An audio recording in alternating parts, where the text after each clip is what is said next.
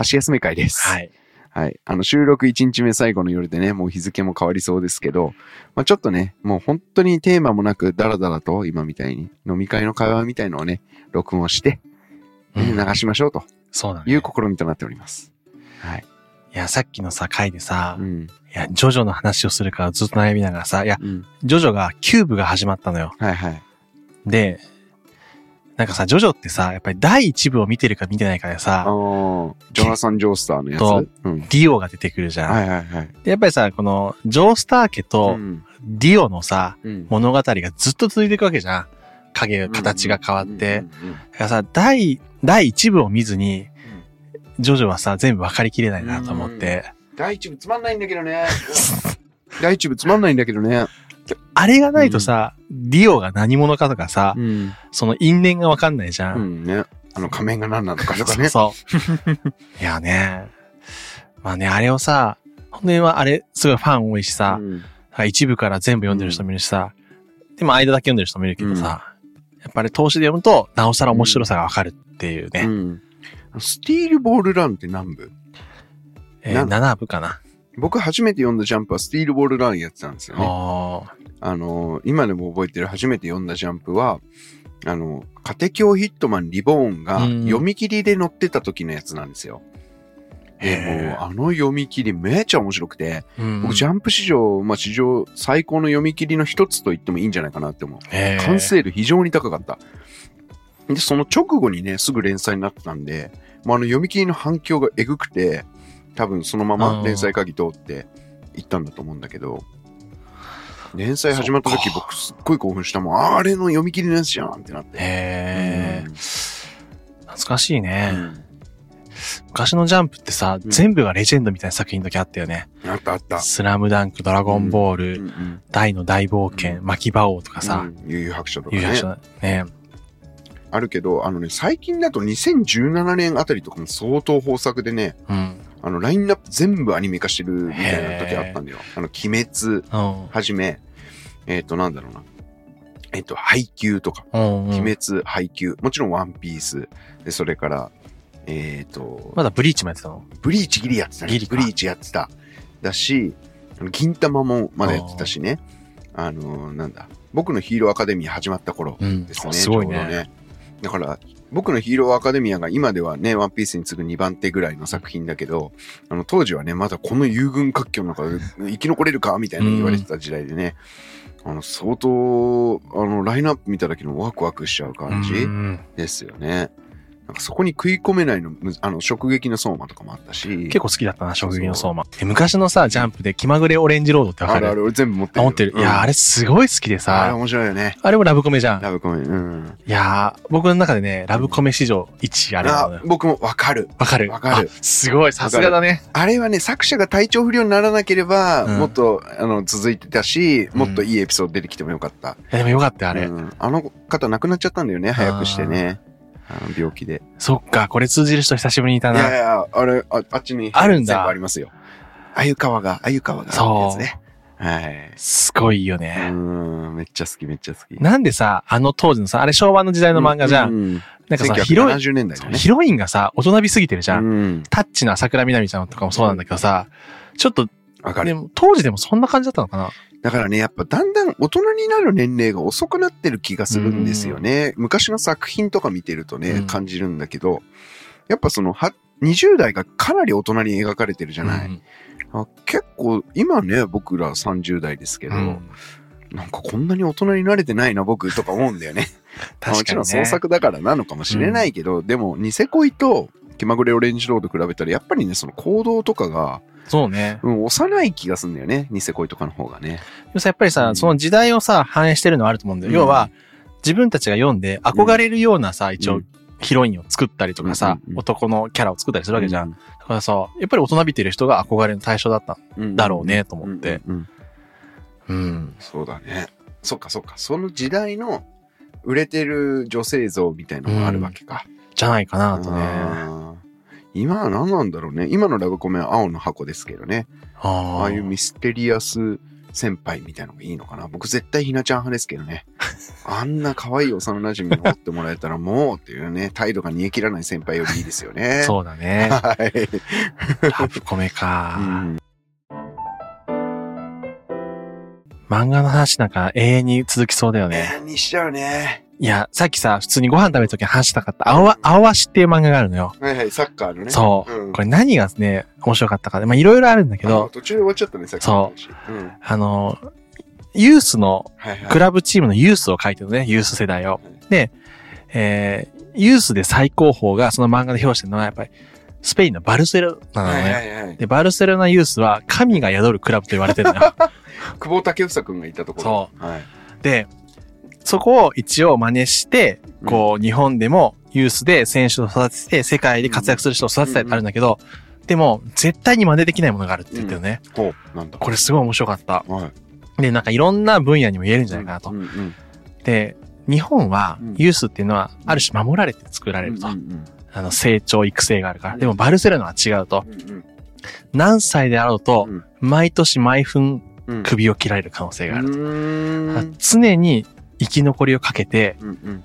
残ってきた人たちがいる。本当に幼少期からプロフェッショナルな心がある人たちが残るんだ。でもこれは日本では絶対真似できないシステムなんだってだから要は、13歳でクラブにいてうん首切られましたっていうのがう、ん日本ではできないと。うん非常すぎてう。んうんうんでも向こうはあなるほどね。当たり前のようにできる。契約だからね。そう。で、それが当たり前の文化なんだって。うんうんうんでもそれが生き残れるほどのハングリーさと、その、なんだろう、排水の陣で常に生きてる人たちが残ってるから、18歳でも全然違う。大人見てると。守られている世代と。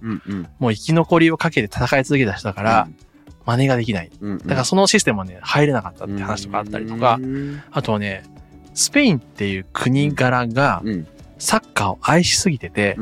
で、クラブチームの前に街のたくさんチームがあって、あれが会社員の人たちが全部コーチとかなんだって。うん、で、みんなサッカーを教えるから5時で帰りますって言うんだって。で、それが OK なんだって。うんで、素晴らしい選手を生んできてくださいみたいな感じなんだって。だから、サッカーっていうものの地盤が全然違うんだってう。んうんうんだから日本のやっぱりユースとかと全然違うって話があって、うんなんかね、こういうのがね結構面白かったね。最近あの人気のブルーロックっていううん。サッカーありますけど、なんか青が被ってるね。ああの、ブルーロックってさ、初期の頃はデスゲームみたいな感じでさ、日本代表を選ぶあのテストで、うん落ちたやつは一生選ばれませんみたいな、そういうサドンデス形式なんだけど、あの、それと一緒ですよね、バルセロナ。もう、まさに。もういつでも、あの、お前首っていうのがあり得るっていう。まさにそのスペイン版ブルーロックですね。いや、本当にそんな感じだよね。やっぱ日本ってさ、高校野球とかもさ、僕やってたけど、うんぱり教育の一環なんだよね、あれって。うんうん立て付けとしてはね。だからやっぱり貧困法制であるとかさ、礼儀とかさ、うんこういうのが結構言われるの。だからヤジとか飛ばしちゃいけないの、基本的には。だから審判に対する礼儀とか、結構厳しいの。日本では。日本の高校野球ね。うん高校野球とプロ野球全然違うんだよ。だからこの間 WBC があって。なんかさ、はいはい、ヌートバーのあの、はペッパーミルね。そう。あれ僕の1歳の娘もやってましたよ、こうやって。これ高校野球ではうん禁止なのよ。うん、ね、注意されたんだよね。で、全然やっぱ違うんだよ。うんうん。エンターテイメントが要素がある、見せるっていうものがあるものと、教育だからっていう考え方なんだよね、あれ。うんうんうん結構厳しかったねっていうのを思い出したね。そうだよね。ともみ野球部でビシバシね、やってたもんね。そう。もうどうでもいい。ちょっと一歩戻っていい。うん。あの、青足面白いし、ブルーロックも面白いし、あの、青がつく漫画名作説っていうのがあって、他にもあのブルージャイアント、ジャズの漫画ですね。うん映画やってましたね。で、それからブルーピリオド。芸大のやつ。めちゃくちゃ好きだよ、僕。ああー、好き。い芸大それで2回ぐらい行ったよ。や、本当に ?SH 巡りってこと、うんすげえ。へえ。芸大ね、面白いのよ。うんうん。あのね、卒業生の作品とか展示してあったりするんだけど、ちょっとやっぱね、飛んだ感じの作品が多いね。ね、芸術の東大って言われてるもんね、芸大は。あの、僕友達に芸大生いるんですけれども、やっぱりね、なんかセンスがね、うんなんかもう、み会ったことないレベルのね、やっぱり人たちですよね。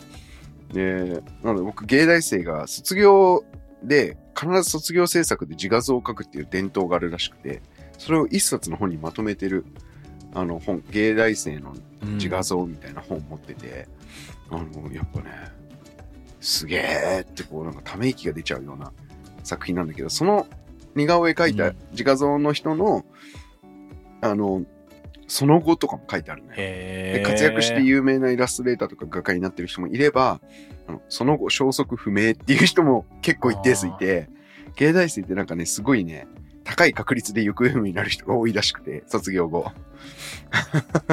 なんかやっぱ芸術家ってそういう道を歩むのかなっていうね。なんかさ、うん。職業選択の幅が狭いうーん、そうね。よね。確かにね、うん東大入るより難しいと言われてね、東京芸大は。うんそういや、僕もね、東大は入れるかもしれないうん可能性を感じるの。うんうんでも芸大、ンター数学満点だしね。芸大入れる自信ないね。いやー、絶対無理でしょ。俺も絶対無理。あのー最近さ、乃木坂かな？うん。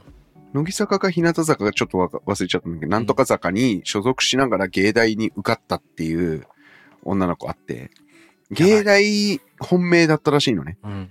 で、浪人、二浪してたのかな、うん二浪中に、あの、浪人中にオーディションを受けて、受かって、アイドルとしてデビューして、で、そこそこ人気もあって、なんかセンターやる曲とかもあったんだっで、そんな中、なんか私、芸大受かったんで、芸大行きますって言って、この間話題、めっちゃ話題になってーて。そうなんだ。あの、さすがに、あの、その、乃木坂とか、あの、日向坂とかを、あの、なんていうの仮面浪人先に選ぶやつはいねえだろっていう、確かにね。そんな話題のなり方でしてしてたけどね。いや、やばいね。あーあれはね、ビビりましたね。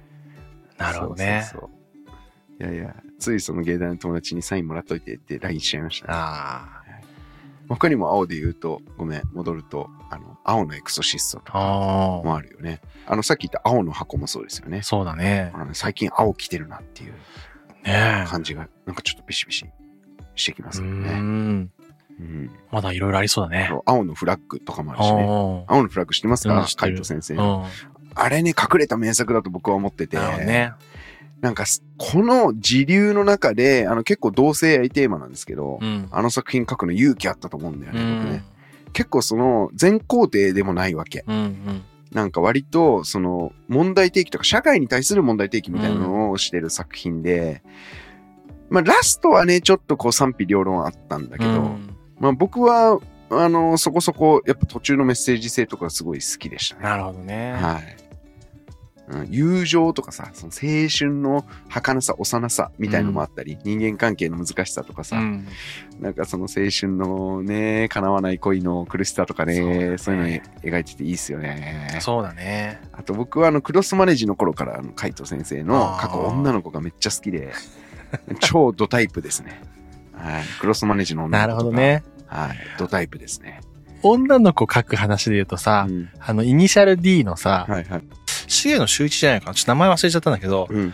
その作者ってね、そう、女の子、可愛い女の子の話があったじゃん。あの作者はヒロイン書くのが結構苦手なのよ。おー、小畑武史みたいなね。うんうんで、えーイニシャル D は本当にレジェンド漫画になったじゃん。ゲームにもなって、いろいろもう大ファンがいるじゃん。うんうん僕の友達もね、86のレビーに乗ってる子とかいるわけよ。うんうんうん。で、あの作者が女子高生を主人公にした漫画をね、その後書いたの。ほうほすぐ終わった。大滑り。で、こうネットの、こう、なんか評価見ると、うん。あの、そのヒロインが全然可愛くない。っていうねうん。がね、なんかね、ちょっと路線がね、はいはいっ。ていうのがあったね。ヒロインが可愛いっていうのね、ぶっちゃけ漫画でマジで大事なんだよね。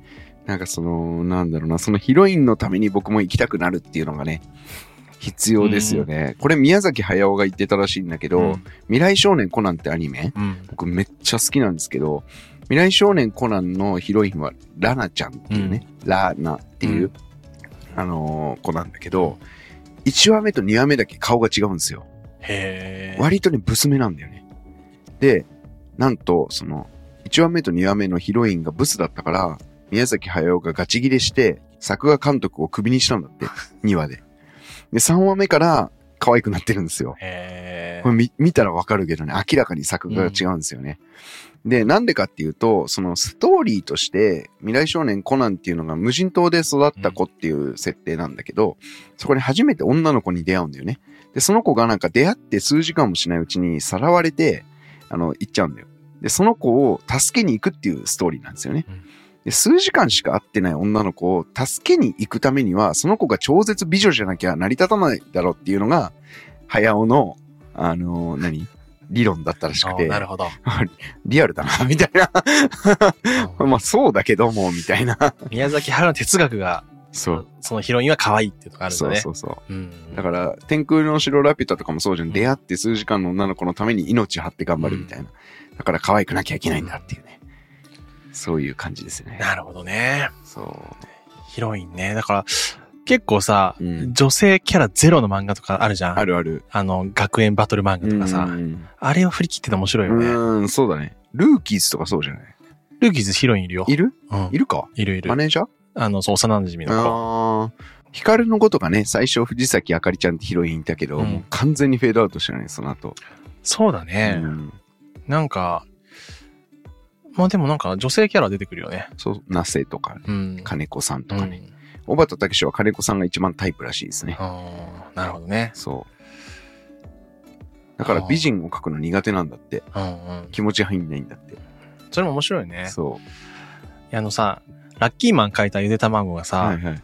あゆで卵じゃなくてガモヒロシでしょ？あ、。そう、ガモヒロだ。うんあ、ゆで卵は、ハチだ。筋肉マン。だからガモヒロシがあの、デスノートの原作でしょ、うんうんあれ、本当なの？いや、あれはもう公然の秘密じゃない？公然の秘密だよね、そうだようんうんいや、僕ラッキーマンすごい好きでさ、うんうんなんか天才的なキャラだなってあれ思うのよ。うんうんうん。で画力も別にさ、低いわけじゃないじゃん。面白いよね。俺、ごめん、読んでないんだ。そうなんだラッキーマン。うんめっちゃ面白いよ。へえ、そうなんだ。だからさ、それこそさ、あの、ワンパンマンのさ、原作者、はいはい。ワンも、はいあのね、絵のは下手って言われるんだけど、でも漫画好きの僕からすると、構成めちゃうまいの。うーん。あの、ワンさんって、あの、ウェブで自分の原作そうそう載せてるもんね。で、あれめっちゃ読んじゃうよね。そう。で、うん下手って言われてるんだけど、うん。いわゆる構成と画角超うまいのよ。うんうん。線入れ、あペン入れしてないだけなんだよね。うんうんうん。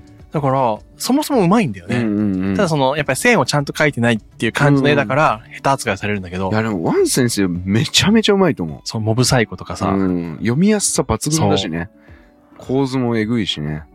でね、うんあれをさらに画力がある人がさ、うんあの、もう一回書き直して、ねそう、やってるけどいね。村瀬先生、絵うますぎてちょっと意味わかんない感じだもんね。うんなんか。アイシールドの時からね。そう。ただ女の子はあんまり上手じゃないんだよね。髪の毛が硬いんだよね。バッキバキの髪の毛。なんかやっぱ上手い人でも苦手分野あるんだなっていうあーそうね。だね。メカとかがめっちゃうまい。ああ、そうだね。村田先生ってあれなんだよね。小学生の時にコロコロのロックマンの新キャラ応募で採用されてるんだよ。そうなんだ。うん。クロスマンだっけな。なんかああって。ーいや、ヒルマンがよく武器持ってるけどさ、あれもうまいよね。そうそうそう。好きなんだよ、本人がなそう、女の子描くのうまい。あの、やが、矢吹健太郎先生とかね。うんうんうまいですけどね。もうこの聖書ラボだけども、聖書じゃなくて漫画の話ばっかりしてて。ねで さ、全く入ってない回もあるよね、漫画の話が。あるある。最近多いかも。うん。ちょいちょい入れた方がいいんじゃない？うん。ただなんかね、毎回入れようと思って入れてるわけじゃなくて、ねね単純に、あ、なんかこれと一緒だな、みたいなさ、感じで漫画の話が出ちゃうんよね。そうね。うん。漫画ね。でも最近ちょっと正直言うんだけど、なんか漫画本当に読めてなくて、っていうのもこのまったり聖書ラボ始めてから、今まであった余暇の時間を全部動画編集に使ってるんで、もうずーっとジャンプも、その、ジャンププラスとか僕更新される漫画毎日読んでたんですけど、それももう読めてないですね、正直。あちょっとしんどくなってきちゃった。動画編集で。ーなるほどね。そう。それは大変だ。だから、画角をこうね、3画面に切り替えたっていうのは、まあ、ある意味ちょっとテロップ編集の量を減らしたいっていうのがあって、まあ、ちょっとやってみないとどっちが楽かね、うんわからないところはあるんだけど、経験上テロップが多い方が辛い。からそうだよね。そう、テロップを減らして、画角を切り替えてなんとかこう見れる映像に、まあ、したいなっていうのがこう意図で。うん。それで編集のちょっと負担を減らしてね、家族と過ごす時間も増やしたいし、聖書を読む時間も増やしたいし、漫画を読む時間も増やしたいということでね、やっぱり暦を制定するときに1日48時間で、かつ労働は5時間までとかいうね、決まりを立法でこう規定してくれていれば、まあ僕もね、キリスト教徒としてそうやって社会で弁明することができたんですけどね。はい。ー漫画の時間ないのは辛いねう。ーん、いや、本当に。うん。正直だから、この本もほとんど積んどくなんですよ。うんなんかいろんな人からもらったり、ね。うん、たまたまね、大学の教授が引退するからって言って本を引き受けたりとか、あの、まあ、キリスト教の人たちが集まってる、そのうん Facebook グループで、うん牧師が引退して教会にある本全部売り払いますうんみたいな人から格安で買ったりとか、まあ、あとはね、ともみんの本もあるし、うん。あの、友人が出してる本とか、大学の先輩が出してる本とか結構あって、ね、僕もいつか出したいなって思ってるけど、うんまあ、そういう本を出したり。あと、ここの日本の民族信仰ってやつはね、うん仕事でたまたま取材した八木先生っていう先生で、インタビューで面白いと思ったの初めてだったんですよ。毎回そういう指揮者のインタビューとか死ぬほどやったんだけど、うんあの TBS にいた時に、面白い、この人の話もっと聞きたいって思わせてくれた先生で。へーそれはすごいね。えめっちゃ面白い。だからそのインタビュー仕事で聞いてるのに、あ先生、いいですか？あの、正直、今までインタビューいろんな教授にやってきましたけど、一番面白いですって。へーこれ何の人なの？この人民族信仰、あの、うん日本のその民族学だよね。うんあの、仏と神をめぐる民族史。うん。そうそう。で、どこ大だったっけな？えっと、同志社か。どうしたあ、同志社卒業で、今は、仏教大学うんの教授かな？うん。民族学の人で。へーいや、この先生の話めっちゃ面白くて、つい、あ節分かなんかに関する取材だったんですよね。うんで、なんかめちゃめちゃ面白かったから、その取材の場で、え、ちょっと先生の話面白すぎるんで、なんか先生の著作でおすすめのありますかって言って、うんで、これおすすめされたからへ買ったっていう。ー結構書いてるんだ。あ、そうみたい。うん、著作いっぱいあるみたいで。うん。なんかね、わかりやすく、楽しく、面白く、あの、うん紹介してるって感じ。うん。このブログみたいのもあって、先生の。うん読んだら面白かった。なるほどね。そう。なんで節分に豆投げんのかっていうのを取材したんだよね。そそうそう。なんて言われたか忘れちゃったけど。う。とにかく面白かっただけそうそうそう、面白かった記憶だけ。なるほどありますね。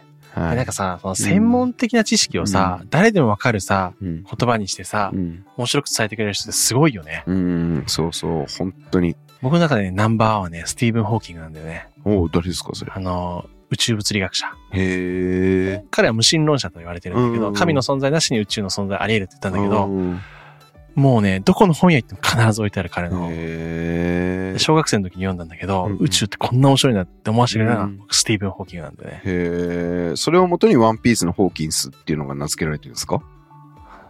どうなんだろうね。ホーキンスね。そうう。んごめん、今適当なボケだったんだけど。でも超有名よ。えー、なんて、え、代表作は？ほぼ全部代表作なんだけど、ど、なんだっけな。名前忘れちゃったな。え、種の起源とか？ホーキング宇宙を語るとか、そのままうん翻翻訳、放題はそんな感じなんだね。ん。うんブラックホールを語るとか。うーん。なんかね、やっぱりさ、宇宙の話って結構専門書扱いされてたから、一般の人が読める本っていうのは、多分あったんだけど、そこまで認知はな。だから小学生の僕が読んで面白いって思ったんだから、相当だなと思って。小学生でも読めるレベルで読める読めるうん誰でも読めるレベルにしてて。うんだから、そう、本って本当に誰でもわかるように書くっていうのは、すごい大事だな。そうだよね。うんだから、ある意味でヨハネの黙示録を書いた人は、いやいや、うん、だったかもしれないですね。うんそうだね。まあ、それはね、もうしょうがないんですけどね。うん。僕らその文学体系理解できないんで。ねえ。わかりやすさって大事だよね。これも、お時、時。お、この人、そう、初期。うん。この人、この人。時健二さんね。この人、本当研究者なんだなって初めて知ったけどね。うーん。いや、僕さ、実は、聖書すごい読むんだけど、うん聖書関連の本って読まないのよ。あ、ね、パンセここにあったわ。あ、あった？え東京進学大学卒業。東京大学大ー、学院。うん。西洋古古典学専門家って、博士課程ですよ。すごいね。うん博士号取ってんだ、東大で。あ、東大？えーいや、博士号ってね、相当すごいのよ。僕理系でいたからさう、んで、僕一応さ、実は修士号まで持ってんのよ。ああ、そうなんだ。実はねで、博士って異次元なのね。うんうんうん。だからね、研究を目指してた人からすると、博士って本当に異次元ってわかるんだけど、普通からすると、はえーぐらいなんだけど、好うんうんうんきじゃなきゃできない。僕、あの、一人仲いい友達で、うん結婚式も行った友達の東大の博士うん。なんだけど、はだからね、謙遜すぎて本人が、なんかどんぐらいすごいかっていうのに多分ね、自分はほぼ理解してないんだろうなってこの人めっちゃすごい人なんだろうなっていうね。だからね、ね。研究内容も、うん。研究内容はね、多分ね、誰が見てもわかんないの。うんうんただ、博士ってさ、日本で行くと、ん。就職先がないんだよね、博士を一回通ると。修士はあるんだけど、うんうんないしう、んで、博士になっても、上のポストが開かないと研究職にありつけないんだよね。うんうんうん。だからもうね、先は、ね。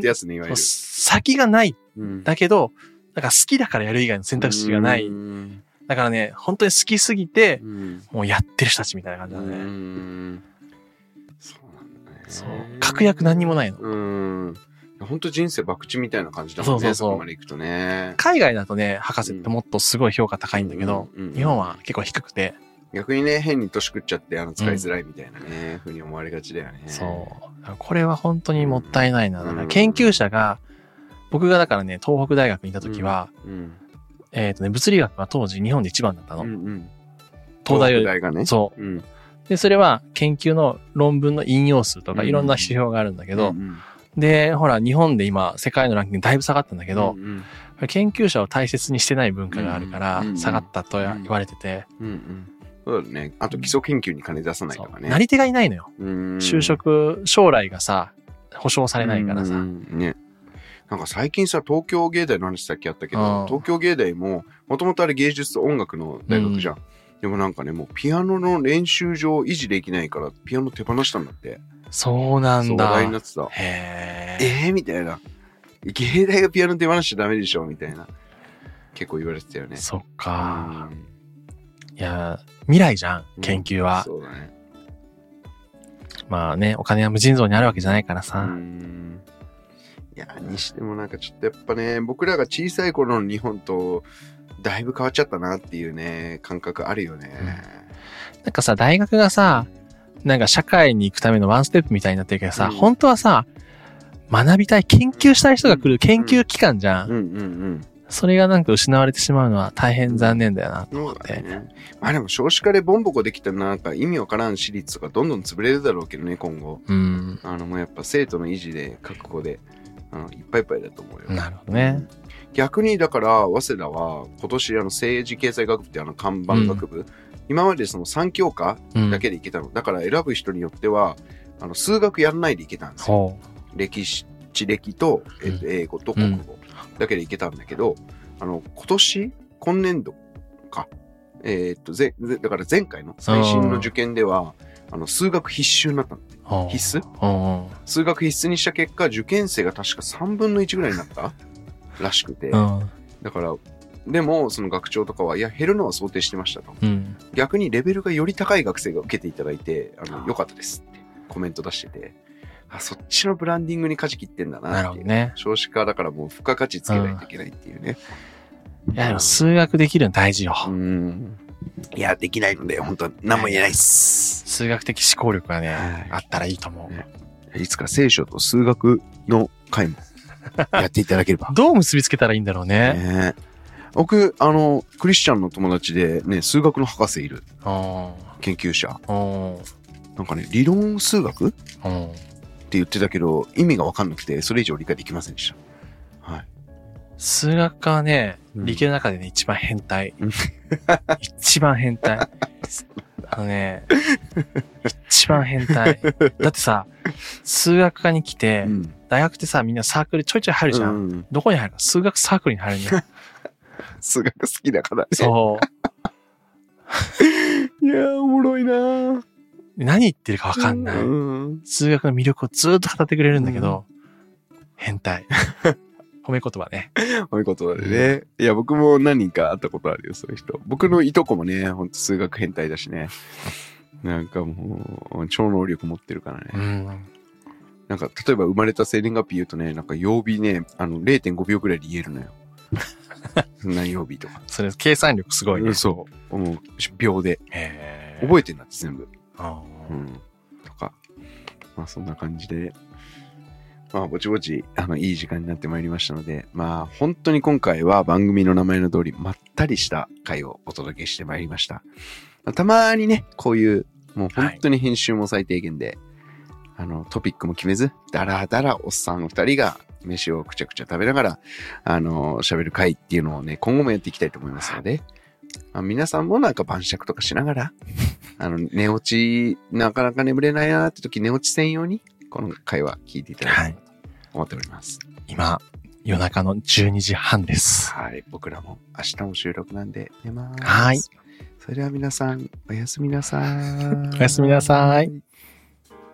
まったり聖書ラボは、まったり、ざっくり、楽しく聖書の雑学やエピソードを語る番組です。聖書についての考え方や解釈には様々な立場があります。ご了承ください。